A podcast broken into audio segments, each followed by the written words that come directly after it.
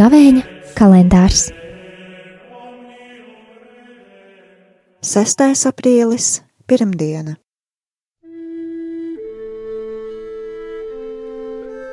Lasījums no Jēzus Kristus evanģēlīja, ko uzrakstījis Svētais Jānis. Sešas dienas pirms Pāskas Jēzus aizgāja uz Betāniju, kur dzīvoja Lāzars, ko Jēzus bija uzmodinājis no miroņiem. Un tur tie sarīkoja viņam maltīti. Un Mārta apkalpoja, bet Lāzars bija viens no tiem, kas kopā ar Jēzu sēdēja pie galda. Tad Marija paņēma mārciņu tīras, ļoti dārgas nārdu eļļas un iesvaidīja Jēzus kājas, un tās slaucīja ar saviem matiem. Un māja piepildījās ar eļļas smaržu, bet Jūdas izkarjots, viens no Jēzus mācekļiem, kurš vēlāk Jēzu nodeva, sacīja, kāpēc šī eļļa nav pārdota par 300 denārijiem, un tie nav izdalīti nabagiem Bet viņš to teica nevis tāpēc, ka tam rūpētu nabagi, bet gan tāpēc, ka viņš bija zaglis un naudas kasi pie sevis turēdams, piesavinājās to, kas tajā tika ielikts. Tad Jēzus sacīja: Liec viņu mierā.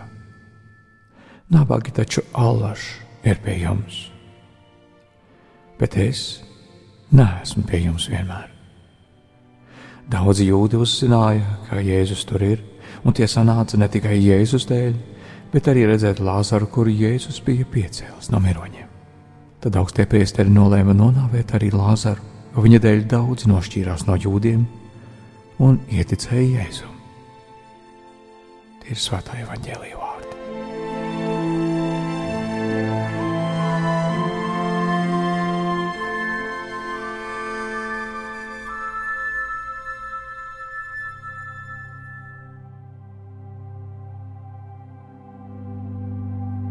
kad sešas dienas pirms Paskas Jēzus ciemojās savu draugu Lācara, Marijas un Martas mājā.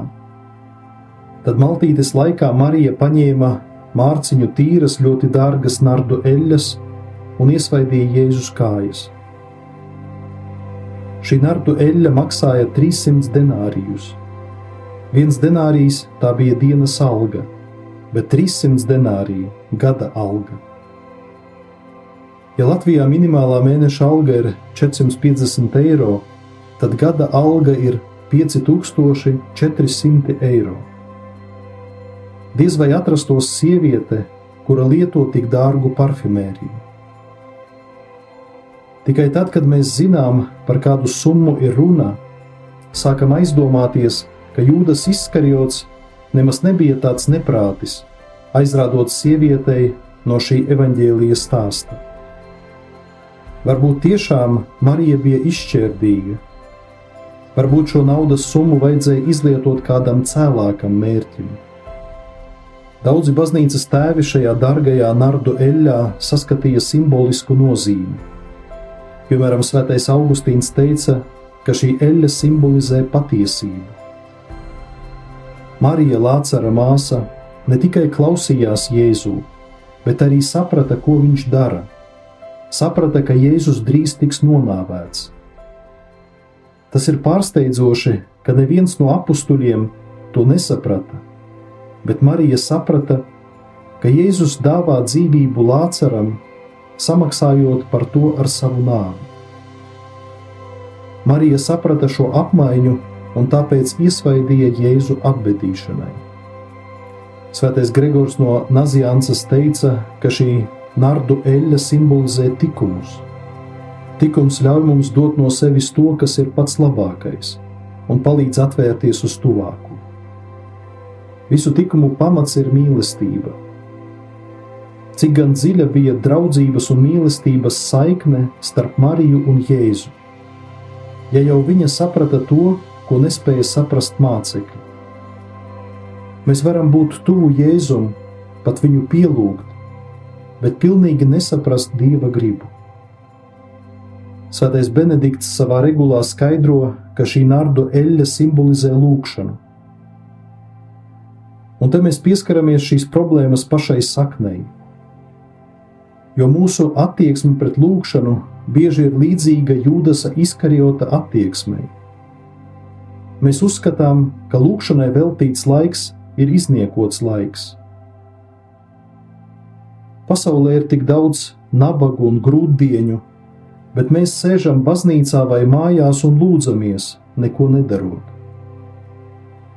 Taču lūkšana nav vienkārši divbijīga prakse, bet gan sastapšanās ar Jēzu konkrētu personu, kura mūs gaida un ļoti vēlas laiku, kas veltīts vienīgi viņam. Nabagi taču allaž ir pie jums, bet es neesmu pie jums vienmēr, saka kungs. Jēzus vēlas, lai mēs būtu ar viņu lūgšanā, un no tā ir atkarīgs ļoti daudz galvenokārt tas, kā mēs rīkosimies pēc lūkšanas. Raugoties šodien uz Lāzara māsu Mariju, pajautāsim sev, cik laika ikdienā es veltu lūkšanai?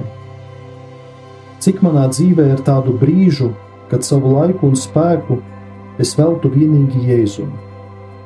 Lai mēs varētu apzināti, aktīvi un auglīgi piedalīties lielās nedēļas liturģijā, ir nepieciešamas šīs trīs lietas - patiesība, mīlestība un lūkšana.